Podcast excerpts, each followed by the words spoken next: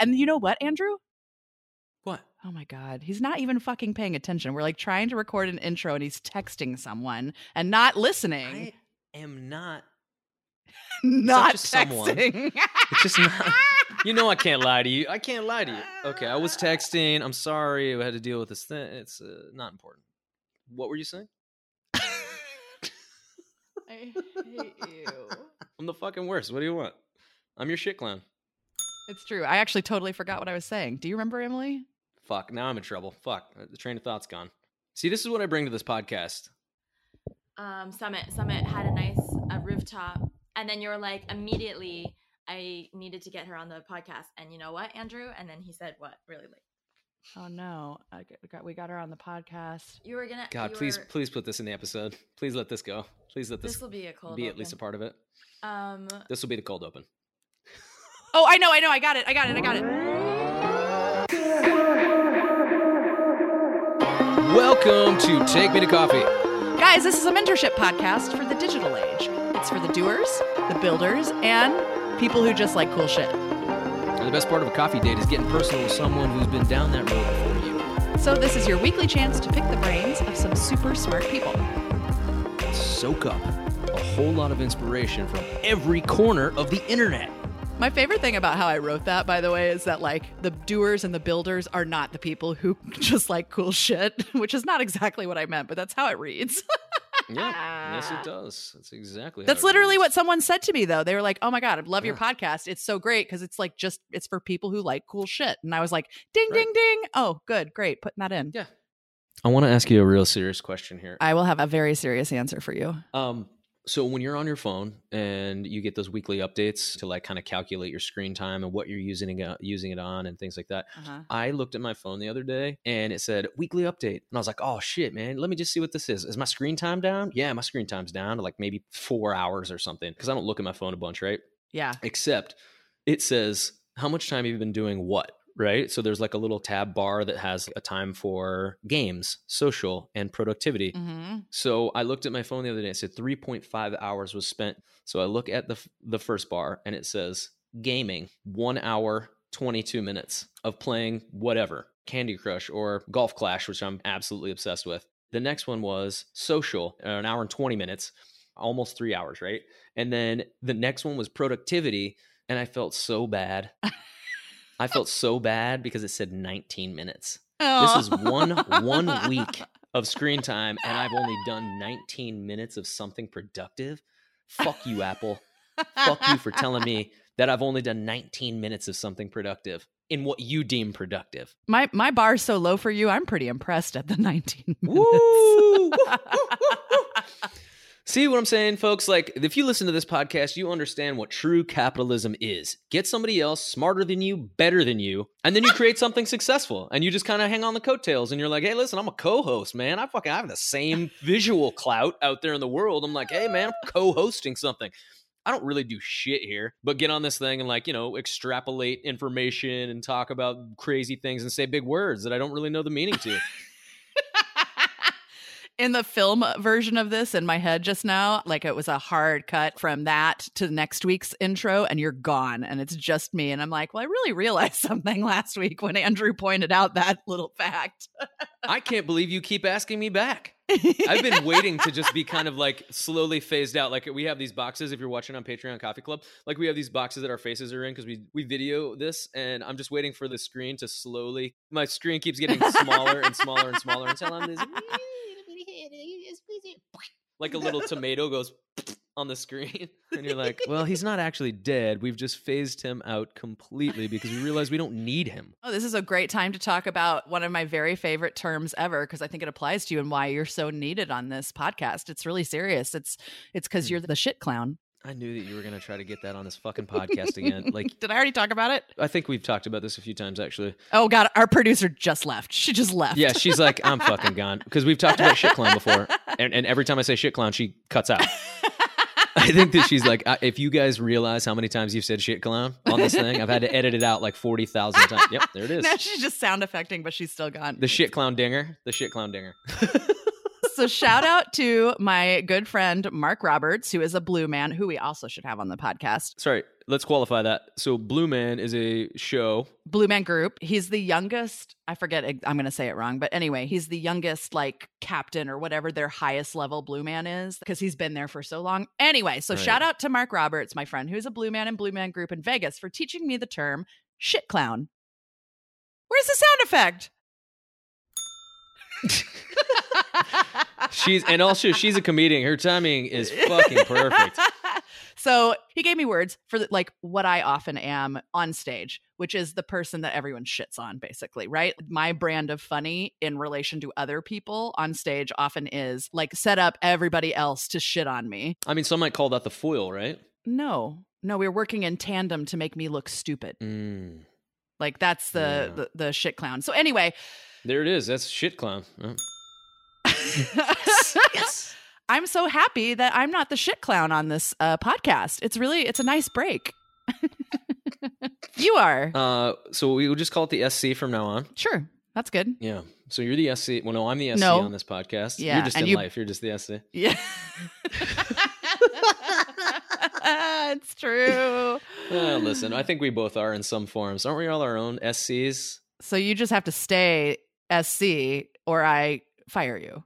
Yeah, okay. I'll, t- I'll keep taking all the shit and I'll keep being a clown. I didn't say it together, so you can't ding me. Hey, I'm also really proud of you for not making any jokes during that length of time about getting shit on. You mean like actual fecal play? Is that what you're saying? Like something yeah, sexual? Like, like a chili dog or something. Or the old Cleveland steamer. Did you know that chili dog is the first thing I ever learned in college? What a chili dog You're was? Really ruining every fucking thing about Sonic for me right now. I love a foot-long chili cheese coney, but now I'm imagining that foot-long chili cheese coney as a chili dog anywhere near your body in a sexual form. Okay, let me be very clear that I have never engaged in sexual practices that involve what is known as a chili dog. But let me tell you something. I was eighteen. I showed up to like the opening party the Friday night before we went to college. I didn't drink. I don't think I had had sex at that point. Like I was really, I was a very different person. We are then. Getting so into this. Keep going. And then this guy, this like older guy, this sounds so salacious, ends up standing next to me outside and just out of nowhere. Where is like, you know what a chili dog is? Completely like, unproffered. No. Like, oh, one hundred percent. Yeah. No, I didn't ask for that. Hashtag me too. Uh, oh, no. This is the best cold open we've done. Emily disagrees by the look on her face. Yeah. I think Emily doesn't really care for chili dogs. Chili dogs?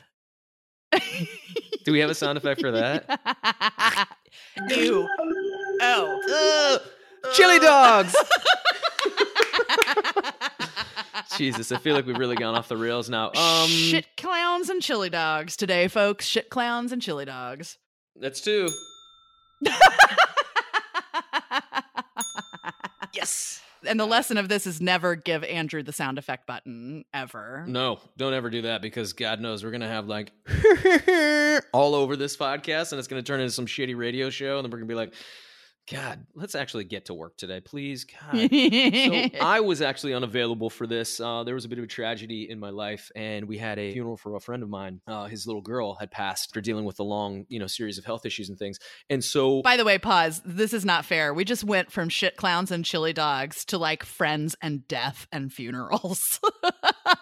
I think I feel- that like that is this podcast. That's true. It's true. You know what I mean? Like we, yeah. we run the gamut. Like how do you segue into that? And you're like, well, let's bring it down a little bit. I know. Let's talk about oh, something man. really dead serious. And I'm not trying to be flippant about this. It was a beautiful thing, man. And this little girl had dealt with some health issues for quite some time.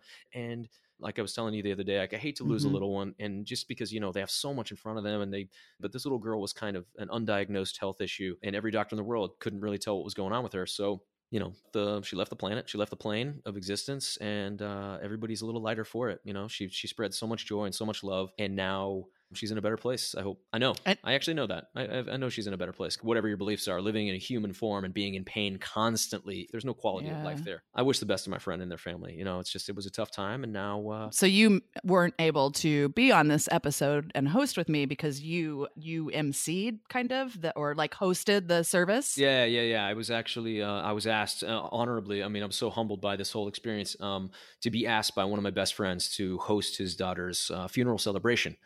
And it was heartbreaking and beautiful and inspiring because there were so many wonderful people there that she had connected. And it just ended up being such a beautiful day. It was extremely cathartic for them.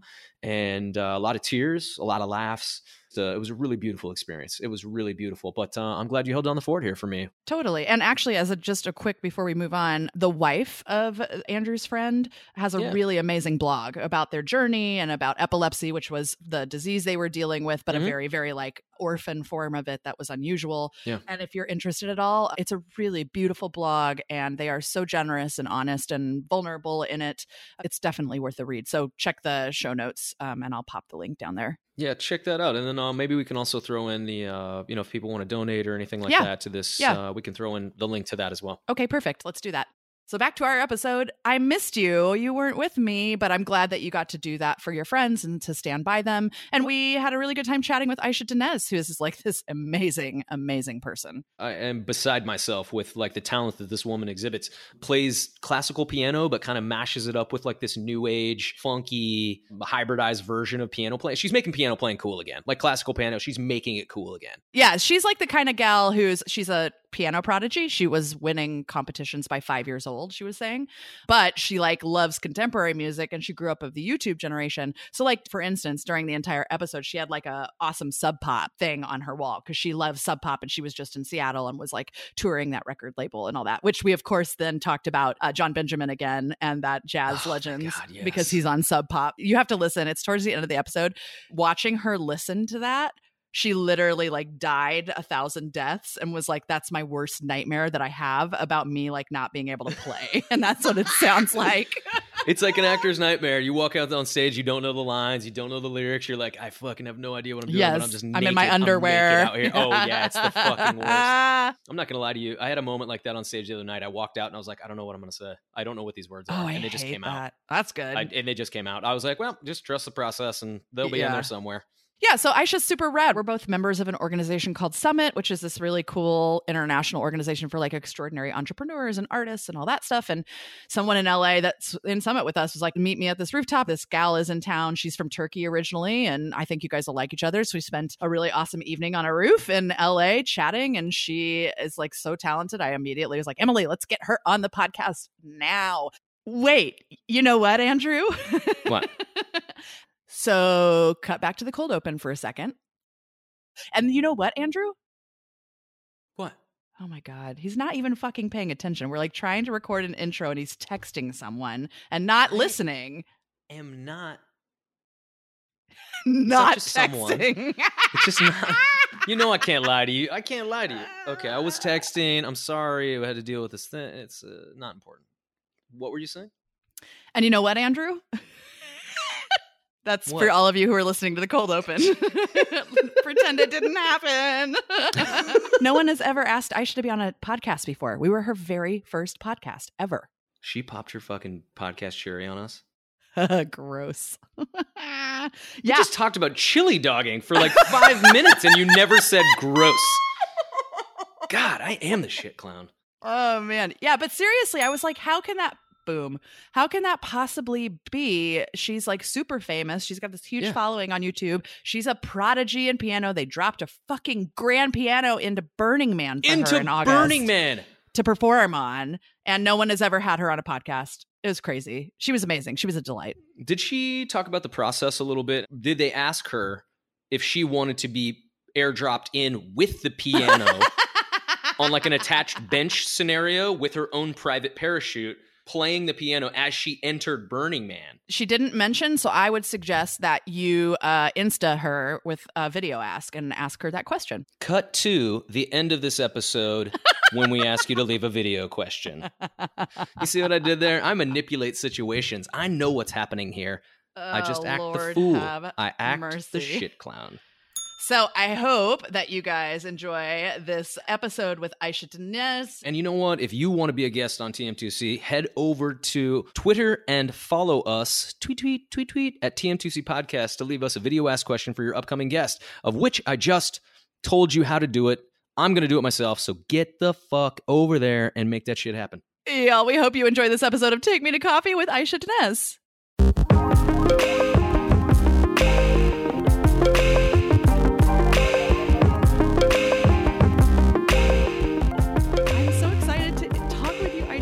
we've met once. And it was like very fast. It's like an hour on a beautiful rooftop in Los Angeles.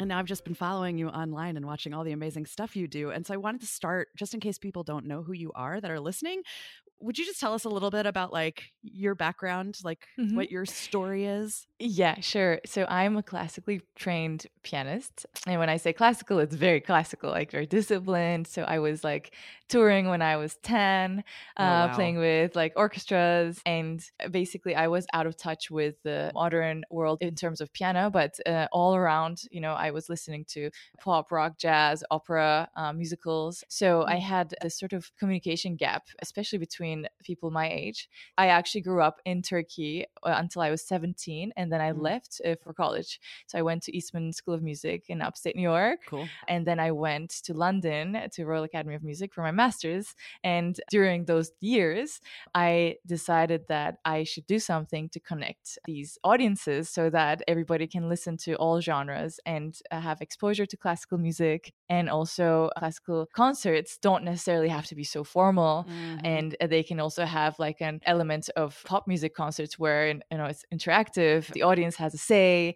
and it's fun basically on stage. Yeah. So I wanted to bridge that, and that's been my goal ever since I was a kid, because it was very hard to see that my friends didn't want to come to classical concerts and they didn't even know what it was. Uh-huh. And I just didn't know what to talk to them about because I couldn't relate, or they couldn't relate to me.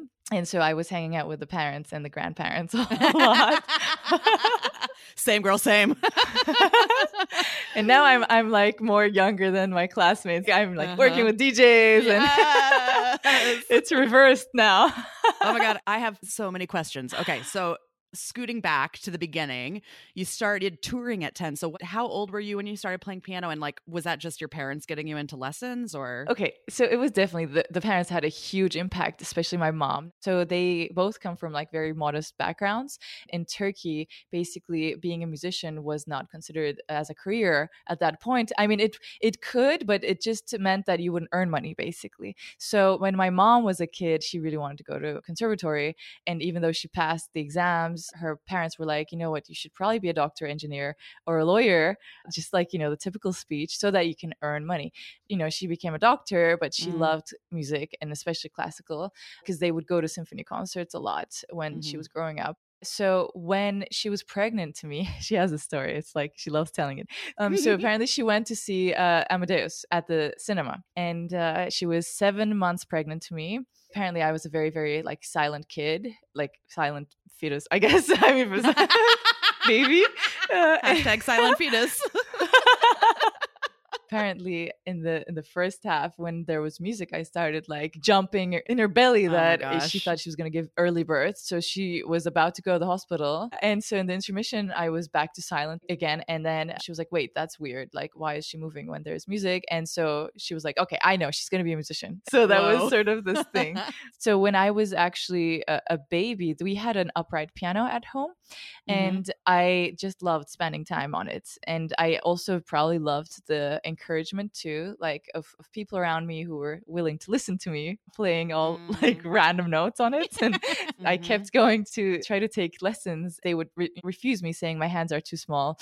Assholes. Oh no. Well, I was four. Um, so, right. so, so, it is, so I kept going back and back, and then they were like, okay, fine, now you're five and a half and you can start official lessons. so oh uh, I did start, and I think in, in six months I won like a competition, but that was like a turn point for me, yeah. because that was the first time it was like a public performance, because I won the prize. Also, the gift included as a reward a huge, huge, huge box of candy and chocolate. And then they knew their audience. It, it also included a life insurance and a bicycle. Life so insurance. I was super happy. That's like a health health insurance for a five and a half year or ten year old. Yeah, That's I was so six weird. At that point, and and six? I I loved what? the candies for sure. I and I told my parents I'm going to be a pianist because this is amazing. We were rich. I would be really concerned if you at six were like, parents, I'm going to be a pianist because I just got free health insurance, which like, I feel like now I would have been like, yep, exactly. I'm doing this for my living. They gave me health insurance. Right here. Yes, definitely. Exactly. You should think about this. I can't. I can't. I just have to spend a, another second on this because my brain can't get around it. Why did they give you health insurance as a prize? Um, it's like private health insurance. I don't know. And I had my tonsils removed with that too. It's just... That's so weird. They must have just been a sponsor. Yeah, I think so. So you know the Rotary Club? Yeah, yeah. So it was organized by them in, in Turkey, oh. and it was like a national competition. So everybody with different instruments and different skills even even competed. I was six and I won that in my age group. Yeah. And yeah, so that was that. And then after that, I actually started performing. And the next turning point was uh, when I was nine, when I played with the orchestra Bach Keyboard Concerto number five. After that, they started offering me concerts. That sort of rolled on quickly. Right. And I think it was tricky because I kept doing concerts, but I also needed to work on repertoire, which was very, very important, you know? Like as a technician. Yeah, yeah. Because you can't just give concerts all the time as a kid. You have to also make sure you're not developing bad habits, you mm-hmm. know, um, your your technique, your articulation, your just your finger development and muscle development. So when I was like a teenager, basically, we sort of stopped the media from like uh, coming. Like they, they wanted oh, to do articles as... to say, oh, child, you know, prodigy Female, or whatever, yeah. which was dangerous, I think. Uh, that's what my parents thought. And yeah. they were like, you're just a normal kid. This is crazy. Why are they even trying to label you? Because they would use really exaggerated words just for media attention. And my parents were like, we're going to refuse these. Good on your parents. So I actually have, we'll go to our first question, I think, from one of our, uh, actually, this is from one of our former guests who left this question for you, because I think it kind of fits in nice in like trying to figure out this narrative of your life and your career. Okay, so hi, I'm Audrey Truschke, and, you know, I'm fascinated to learn about this classical piano thing. I took piano lessons myself for twelve years as a child, uh, and I was never all that good at it, and my fingers are, like, kind of short. But anyways, I loved it, uh, and I still love listening to classical piano music, and I've always thought of it as so...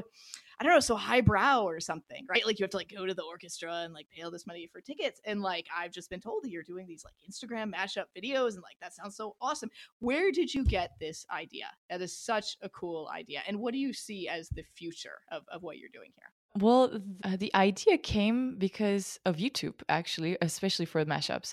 So I was watching a lot of covers and none of them were done by professional musicians, which, you know, was shocking to me. I was like, right. Why isn't anyone who's actually studying music doing this? I really appreciated these people online, but also I just thought that there could be another level to it mm. and that it should be done because, first of all, it's a new era where you use the digital age to reach thousands of more people than you could in real life.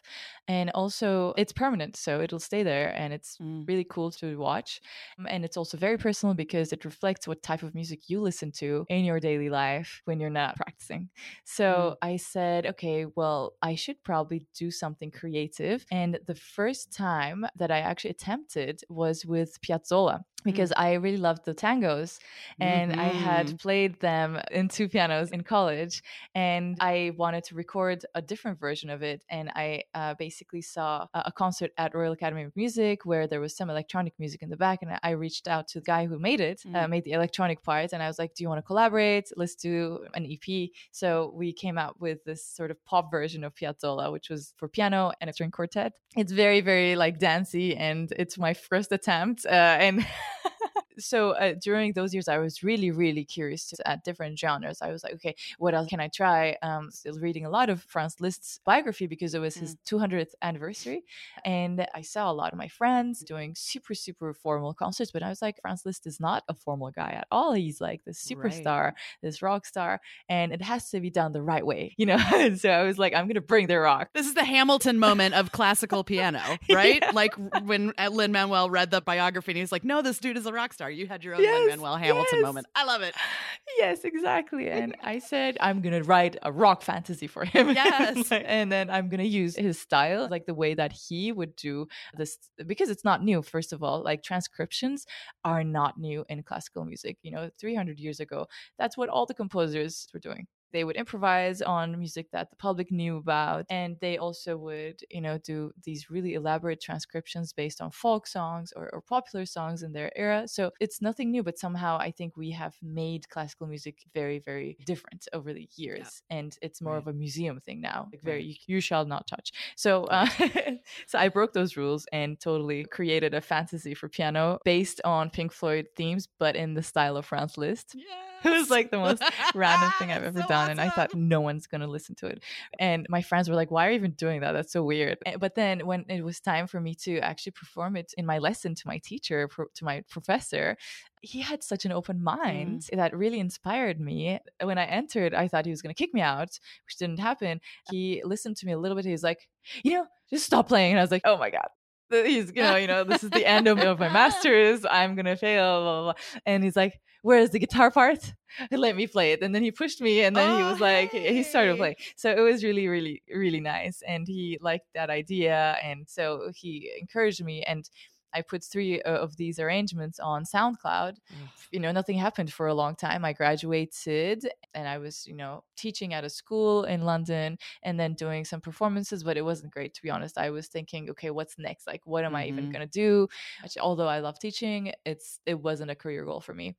Mm-hmm. I loved performing, being on stage, and also doing creative projects. And so one day, just before a concert in Turkey, I was in the green room and my phone wouldn't stop. It, mm-hmm. it kept lighting up and lighting up every, oh, so many wow. times, and get, I was getting notifications, and they were saying like, "Congratulations!" I'm like, "Why? Like, what happened?" And I was just, I just didn't understand what was happening.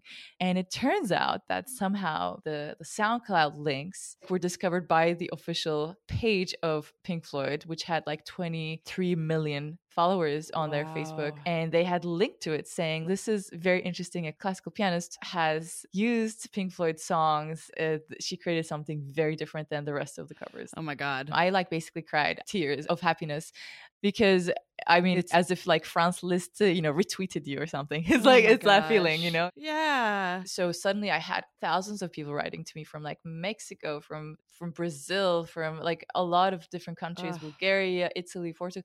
They were like, we want more. I'm like, really? Oh my God. And they wanted a, a new album. And that was like the creation of my first fan base, actually. Like before that, I just had no idea how this works. You know, how am I going to get people to listen to what I do? Who will even care? And this brought a new chapter to my life. I actually got offered like so many concerts around the world. Yeah. Um, once I released, so I I, I did this social media inter- interactive project with the album. I asked everybody to pick songs that I should play on the yeah. piano of, of Pink Floyd. So they selected them, we voted on them, and cool. that's how the album came about. And then I toured it uh, and I performed it in Argentina for the first time. I premiered it.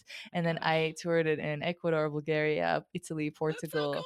like a lot of places. Yeah. Uh, that just snowballed right from there. It's one of the things that I really enjoy about doing this podcast is is the opportunity to kind of deconstruct how people became who they are now. Um, because I think particularly with those of us and people we've had on the podcast that are internet based, all we see as people who are following you, right, is just right. this massive career and this like huge, like the number of followers or subscribers or whatever. Mm. And the two things that I think are particularly interesting are, one, being able to track the story and what our friend who was also on the podcast, Laura Binky, calls being in the middle, the like shitty part of making your career, the middle part, like where you're teaching in London and not a lot's happening and that you don't love the performances yes. and whatever, right? That yeah, no one yeah, ever yeah. wants to talk about. And yeah. secondly, the the opportunity to learn that no one I have ever talked to is like, I'm going to be a YouTube star doing mashups of piano. You just followed what you cared about and what you believed in step by step, right? Like, and that yeah. all led you to where you are. Yeah, definitely. I mean, in fact, a lot of projects, you know, that I thought interest people didn't really, hmm. I'm not an audience, I don't consume. So I don't know how, how people feel usually. So it's really wrong for me to ever think about, oh, what would they like? Because right. it just doesn't work like that. Right. So right. I have to do something I like, that I enjoy, and then I can create it in a nice way too, that hopefully other people will enjoy. So it was never an aim for me to please other people. It was more yeah. about, you know, having fun and, yeah. and doing what I loved. I'm sure when you were learning classical piano at like five or whatever, like YouTube, did it exist? Not at all. That's another crazy fucking thing. All these people who are in a career that they actually literally could not have dreamed of because it didn't fucking exist when they yeah. started their work. That's nuts. You know, as someone who's in the theater, it's existed forever. I've always known yeah. that I wanted to work right. in the theater. What is that like? What's it like to have not known? It's crazy.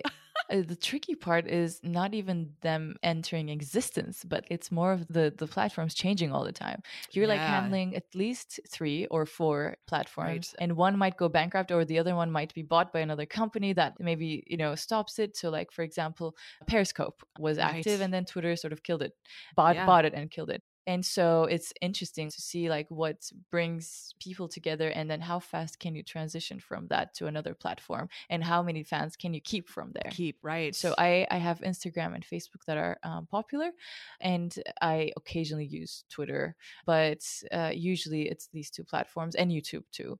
You know, I, I feel like those are going to stay, but there's a lot of things I don't use like Snapchat or right. Twitch or TikTok. TikTok, right. So those ones are for the next generation. I feel like I can't relate yeah. oh, to that's those. Interesting. And Snapchat I used to do, but it's just, there's so much work. You have to also yeah. practice and, and produce, you know, it's like, I just don't right. have time for all of those. And for a particular format, right. It's great to be able mm-hmm. to diversify, which I think is what yeah. this is, right? It's some weird version exactly. of diversifying, mm-hmm. but each platform has their own mode of storytelling that you have yes. to create form and function for. Yes, own format. It's, it's crazy. Actually, since I moved to L A, I hear, I mean, these people are the ones who create content. Yes. It's full of YouTube stars here. This is like how they built their careers. So when I ask them, they're like all in touch with each other, you know, giving the, each other tips. Right. They're like following what the new algorithm promotes and how can you like uh, hack it and blah, blah, blah. It's yeah. very, very interesting. And it's a new world. Yeah. It's something that I think it should be taught in music schools for sure. I think theater programs too. Right. I believe two things, which I suspect you are also on this train. It is a way to make live performance relevant in a digital world. Mm-hmm. And it's a way to make it more valuable and drive people to it. There's also obstacles with it too, because sometimes you're on the same platform and you're treated as if your career is the same importance level of, for example, a person who eats forty kilograms of spaghetti. So like how can, how right, can unboxing, you beat that? Like, like yeah, how, totally. Also like it's the popularity contest, which, you know, on one hand, yes, it was always like this in the music world, but not as much. I mean, this is extreme. Right.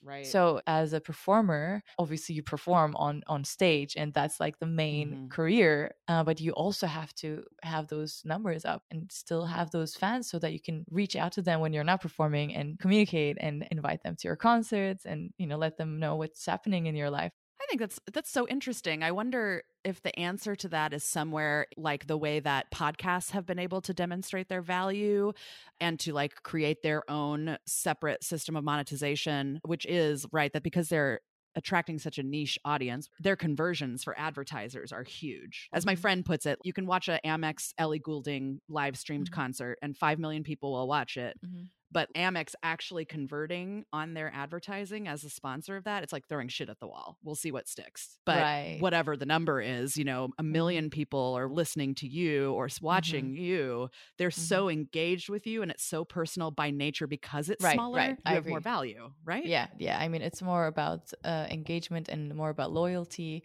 So hopefully that will develop more. I, I try to do this new thing where in my last tour, I have incorporated my Instagram accounts uh, with my live performances. So I would like ask people yes! to vote. And so I, I definitely, you know, interact with them, uh, you know, over Instagram. So I say like, okay, which video did you like? Which mashup should I play now? And then they scream like, oh, the Phantom of the Opera, or like they, they have been following. And it's really interesting. I love it when it's a real performance where I can ask people and they will know already what I've been doing. Oh my God. That's so awesome. I have yeah. been trying to get this done in the theater for like five years now. I love technology. And I don't think it's right for all theater, as I'm sure it's not right for all classical music performance. But when you can build something that's like an ecosystem in which the piece of theater supports the use of mm-hmm. technology and vice versa, I think yeah. there's a real reason to do it, which is exactly the story you told. And fuck, people are so resistant about that. And it makes they me want to shake them. Yes. Or either they're like very resistant or they want to do it for exposure right. or like wrong for, reasons. for wrong reasons. And it just is not so cool.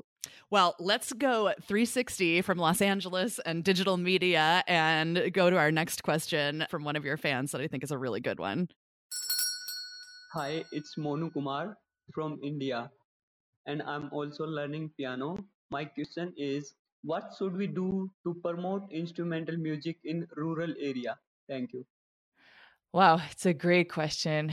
Right? Um, okay, so rural areas, I'm assuming, which is probably true, is that they don't have the resources like cities, like instruments or museums or even great transport. Skilled teachers. Or, or skilled teachers, absolutely, yeah. So the first thing I was going to say is to basically, if there are schools, then you know, that would be more of a high-end decision-making process where the government can provide music teachers mm-hmm. to schools. Mm-hmm. But that is very idealistic, I would say, uh, in today's age. And unfortunately, music is not really regarded as very, very important compared to other topics.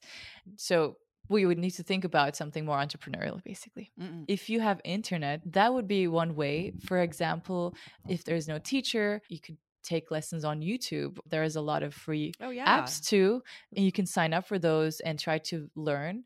There's a lot of teachers, for example, on Instagram that they do Skype lessons. And that's one oh. idea. I follow some of them. And in their profile, there's a link to their Skype names. But also this has to do with money too. Yeah. So that's another question mark. First of all, is there any resources to even have the instrument? And if there is no instrument, maybe it could be vocal. So maybe mm-hmm. it could be a choir and it could be singing lessons, you know, with resources online. Like it's easier with voice, I think, to reach rural areas. Right. Um, with instrumental, assuming they do have their instruments, you can try to create your own groups of musicians.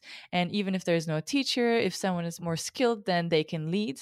I think it's important to create these groups of also amateur musicians. You don't necessarily have to play it so well. And, you know, it can be social gatherings. And I think it adds so much to any gathering, to be honest, to have live music there.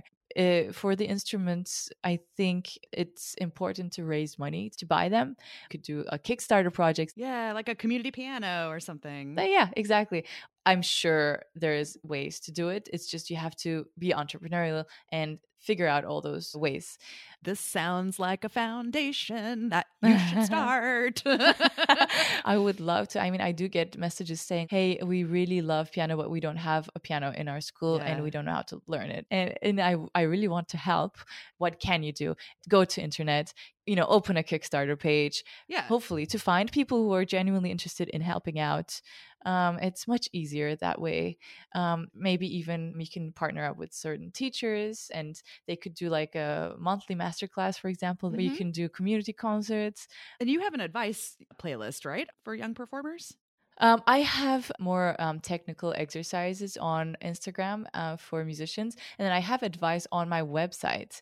It's like mm. a blog where um, I write about like uh, tips for musicians, basically. You know, it's not generally like how to raise money for a project, but it's more about a specific type of music or a challenge or how to memorize, for example, or does perfect pitch matter? Those questions that they asked me, uh, things like that. But this is a good question. Maybe I should also write an entry of, on it. When kids ask you questions, aspiring pianists, is there a large topic or like a, a question that, that you wish they would ask more, like that we right. wish was more talked about? All they ask is how much money do I make? Really? Yeah, unfortunately. Oh my gosh. Well, it's because they're worried about survival, right? If they become musicians. Yes. So I fix that question to them and I say, well, the amount of money, first of all, doesn't matter, but I make enough to to make a living, but also you have to decide what your needs are and basically mm-hmm. what are your responsibilities in life. Uh, study something, you know, that will benefit you more in terms of financial reward in a shorter time. So like maybe you don't need to become a musician, but you can still make music. So like they ask me, for example, should they enter the conservatory or should they become a doctor? I, I've done double degree, so I've never left out academics in my life. Um, yeah. And that works for music too. Like you can't just be a one-sided artist. Yeah. I studied political science and film and media studies in college. Mm. Music was always a priority. But for, for young kids, I think um, they They usually ask me, like, how much do you practice? That's another popular mm. question. And how do you memorize? Those are like the most popular questions. Mm. How much do you practice is also a question I fix. I tell them, look, it's not about how much you practice, but how do you practice? I don't count the hours every day. Who does that? Yeah, I just right. practice until it gets good. There's no benchmark. And sometimes it's the entire day. And yeah. sometimes it's an hour. Sometimes I don't even practice. yeah. It depends on the context. So that's that's a cool question, I think. And how do you memorize it? You know, you have to learn how to create patterns. And then with those patterns, you try to memorize it also with the help of your muscle memory and with the help of your um, creativity. Maybe you sing the notes for, you repeat to, and you analyze it maybe theoretically and harmonically. And um, that's, that's how you memorize music. But um, if there was one other question that they don't ask that I would want them to ask, I guess maybe this is the deep one, but like, what have you sacrificed uh, oh. to get here? I think that would be a question. Yes. Because people should definitely know that this is not an easy career, even if it looks easy. I think there is a lot of stories that artists don't necessarily show on stage. Uh, there is a struggle, there is fights. It's it's very, very difficult, uh, especially to sustain. Uh, I don't want to say development in that aspect, but in terms of career development, where like you might have highlights earlier on in life, for example, mm-hmm. but then you might have Have like an inconsistent, uh, which is right. very, very much. We don't do this. Right? Yeah, we don't. We don't right, go exactly. up on like a nice forty-five degree diagonal. Our careers go wee. Yeah, like a roller coaster. Like a roller coaster. Absolutely, not at all. And I think that's the hardest thing to handle. It's a lot of things to think about, and you sacrifice a lot for that. That would be a question I, I would like to be asked. Mm-hmm. I love that. It's because that's been on my mind this week. There was also another article, I'll send it to you, in Inc magazine, I think, this week, about the cost of entrepreneurialism. And I am forever talking about this on this podcast, that the link between being an artist and an entrepreneur is like indelible. We do the exact same thing. And this article, I like really needed to actually read it, because it was like, we don't talk about what you sacrifice to start a business or be an artist in this case, right? Every founder interviewed for this article, almost in financial ruin, way overcommitted, their own capital, like family issues, working eighty, ninety hours, unpredictable schedules, which I think is the same. You know what I mean? And I yeah. agree. I just think that that is something that people don't talk about enough. And I wish they would, because I think it would maybe help you sort yourself earlier, you know, and go like, yes, I'm mm-hmm. up for this, or no, I'm going right. to find another exactly. way to do what I love. Absolutely. Yes. And I think that should be taught in schools before people even study uh, that mm. for a profession, like in ah. colleges, for example. There was, it was funny. Facebook uh, launched when I was, uh, it was my first freshman year, basically, mm-hmm. in college, uh, and when it opened to, uh, to all the universities. And uh, there was this group that that they created saying, I'm going to be, I know I'm going to be living in a shoebox when I graduate. Uh, like, it was, and then it had thousands of people. But oh I thought God. This was interesting because, you know, you go with the hopes of being a superstar, and like, it's not the case. And also the outside world doesn't see it either, because they only see you on stage, applauded, yeah. and they're like, wow, what an amazing, great life. No. And wouldn't it, I mean, in some weird way, if we talked about it more, and there was a more, back to that word, deliberate decision-making process, and whether you want to pursue something like the arts, it would lead to less people feeling like they were failures because they didn't make it or they couldn't hack it. Do you right. know what I mean? Also that, exactly, because it doesn't matter how good you are. There's amazing talents I've seen. That doesn't necessarily mean they will succeed, unfortunately, right. because they might not be doing enough for promotion, or they might not be in the right city. They might not have the right exposure. Maybe they right. don't have the right social environment uh, that encourages them, you know, or gives them opportunities for performing. There's so many things. Yeah. So I know we don't have a lot of time left, and I want to make sure that we talk about Sub Pop, which I see on the wall behind you. Why? Tell me first, why is that on the wall?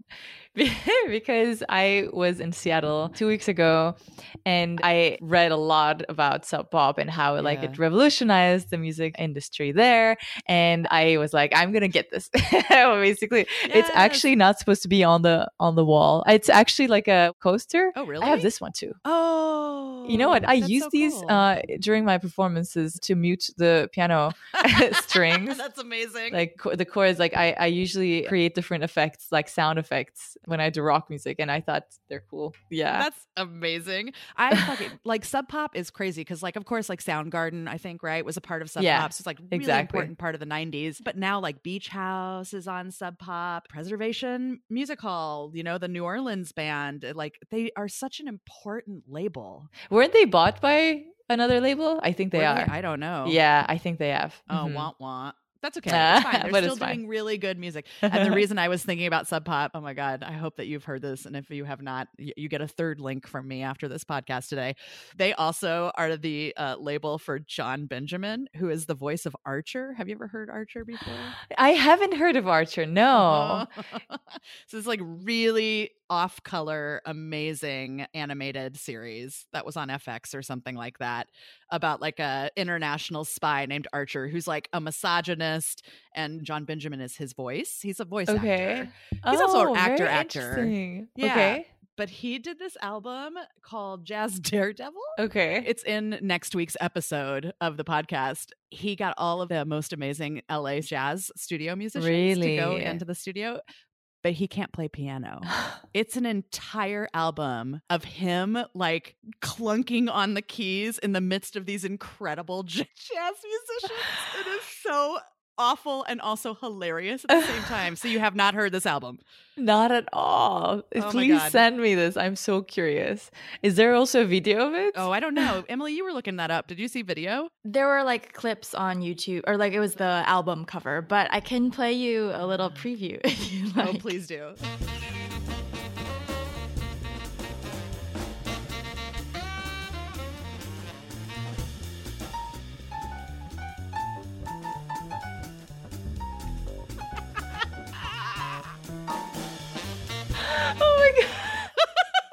This is like a, a nightmare I would see in my dreams. Like yes, it's yes. like nightmare scenario where I go on stage and I don't know what the notes are, and, and then my fingers don't move. Or this is amazing. I have a last wish, even though I'm going to continue living. My last wish is that you need to tweet John Benjamin, and you guys need to meet each other, and I need you to appear on stage together. That would be amazing. Oh my God. I'll do it for you. I don't even fucking care. Do it. Uh, it's one of my favorite things. Please email me that because I'm, I'm, that's going to be my soundtrack of daily life. You're like, don't forget, you got to practice. Because yes. What happens if you don't? We have one last question that's serious. That's about like different musical styles. So uh, let's, let's get that last question.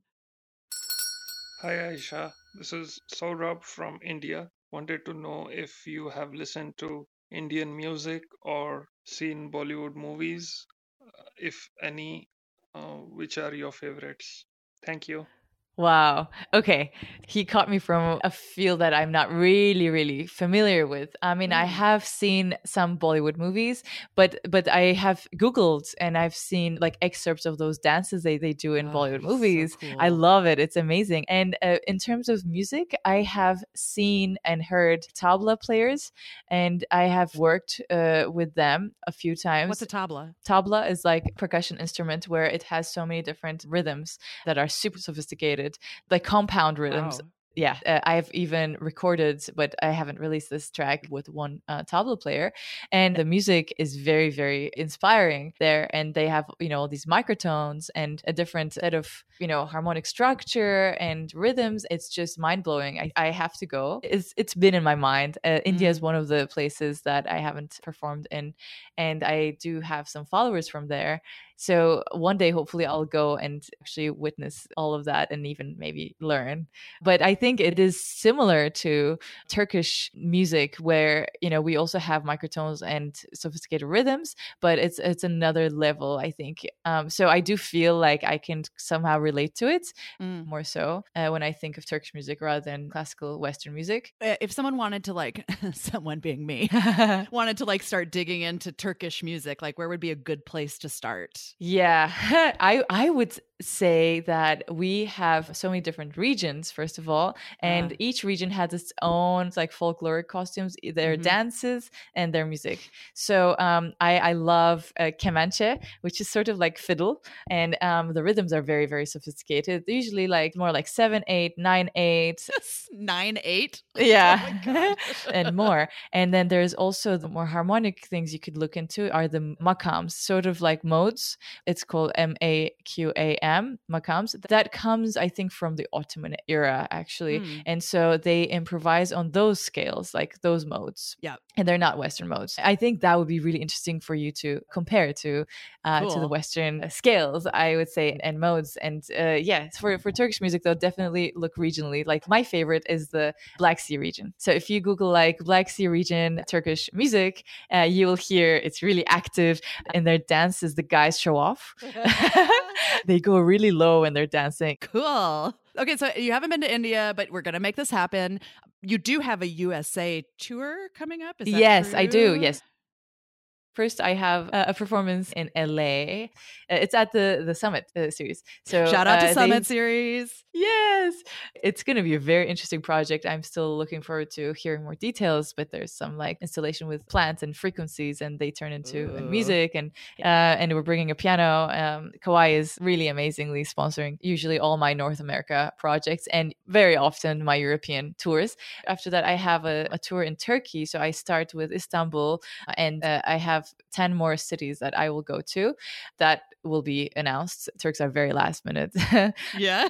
And then, so I'll be back in the U S from March till uh, the summer. And we're basically just confirming with the venues. Uh, so it'll be a West Coast tour, L A, uh, San Francisco, Seattle, potentially Portland. So if someone wants to follow you, because this episode was amazing and they're going to be like, I'm super obsessed with you, how can they find you on the internet so they can get these dates when they come out? Yes. So the best is actually to sign up to my mailing list on my website, a d pianist dot com, because there they can enter their city. The way we work on these tours is like however many people sign up from a city, the more chances that I will perform there. So I think instead of, okay, they should also follow like on Instagram uh, and YouTube, Spotify, you know, iTunes. But most important is this email list on my website. It helps me sort out where people are listening from. Yeah, you know, totally. Amazing. Oh, my God. Thank you so much for spending time with us today. This was oh, this was amazing. a wonderful, a wonderful conversation. Thank you so much for your great questions and great, you know, leading. And also, like, I'm really looking forward to those links. Yeah. I cannot wait. I cannot wait. That's another great thing about this podcast. Like, we're all nerds on it. So, like, always yeah. trading, like, links and talking to each other on social media. It's great. Absolutely. Yes. This is this is my first experience on a podcast, and I love it. Thank Yay. you. Thank you. I missed Andrew in this episode, but I'm glad you're here with me, Emily. Of course, I'm here. Do you like when we pull you into these episodes? Actually, I've never really asked. Um, it's fine. It's hard to edit the episodes and listen to my own voice, but I think most people have that issue. Oh, really? That's so interesting. Well, at any rate, I want to ask you, what did you think about this episode? Because I knew Aisha before and you didn't. Right. Well, I had never met her, just over emails. And since first hearing about her, I've saw her videos on YouTube, and they're so cute and so cool. Like, she has her own pop star thing going on. And so to be able to just have a conversation with her and just to listen to her talk about, you know, struggles, music tastes, like random questions, and her mother. Oh my it's God. Just like such a nice breakdown of even what is online and digital and is so close to you. You know, you can really relate to people. It's an even more of a breakdown to just hear her in conversation. It's pretty cool. Yeah, and I found myself wondering too about everyone listening, like the people who are listening to the podcast who are, you know, have something that they're really good at, and what it's like to be an artist in this digital age, and if other people listening just could see themselves in Aisha, or maybe I wonder if people were inspired to start thinking about the ways in which they can take what they're good at doing and reach out using digital media to find that sort of like positive side of it, right? Right, absolutely. Like she said, it just opens up a lot of doors. I mean, there's always the good and the bad. Bad, but her talking about like the first days of Facebook and these pages and these groups, all the way to like what mm-hmm. she's doing now with YouTube and what she's doing with her email list and getting people to, you know, request her to come to their cities. Like it, it's a real life, a tangible thing that that you use the online for. Yeah, and I think if you're listening and you feel like it, I would love to hear stories from people of like the coolest slash most unexpected ways you've been able to use social media or digital media to reach people with the thing that you're great at. Tweet us. Yeah. And speaking of tweeting us, don't forget to follow Aisha. She's everywhere at A D Pianist. That's YouTube, Instagram, Facebook, little Twitter. She looked like she didn't really like Twitter when she was talking about that. Yeah, that's true. YouTube is where all of her like performances are. Instagram, she does a lot of training and tools and like practice uh, stuff for pianists, which is so cool. And then you can head to her website to join her mailing list and request that she comes to your city, especially those of you from India who sent in your questions. Let's get Aisha over to India. I'll put the website in the show notes. And don't forget to head to Twitter and follow us as well at T M two C Podcast. You can ask questions for upcoming guests. And also, guys, tell us who you follow. Who do you think is cool? Who are you hanging out with on social media? Who should we be interviewing on this podcast? Who do you want to ask a question of? Let us know, tweet us, and uh, we'll get them on the show for you. That's it for this episode of Take Me to Coffee without my intrepid co-host Andrew Call, but he'll be back next week. So in the meantime, it's your guys' turn. You know the drill. One, check out new episodes every Thursday on your favorite podcasting platform, including Apple Podcasts, Spotify, Google Podcasts. The list goes on and on. Two, for special bonus content, including being able to see Aisha's Sub Pop coaster hanging on a wall that she sometimes uses to dampen piano strings on her grand piano. You can go over to uh, Patreon and join our coffee club. That's w w w dot patreon dot com slash T M two C podcast.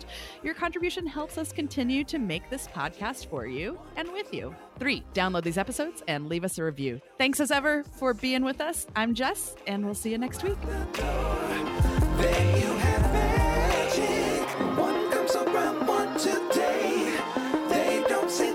Same to walk like two out the door, then you have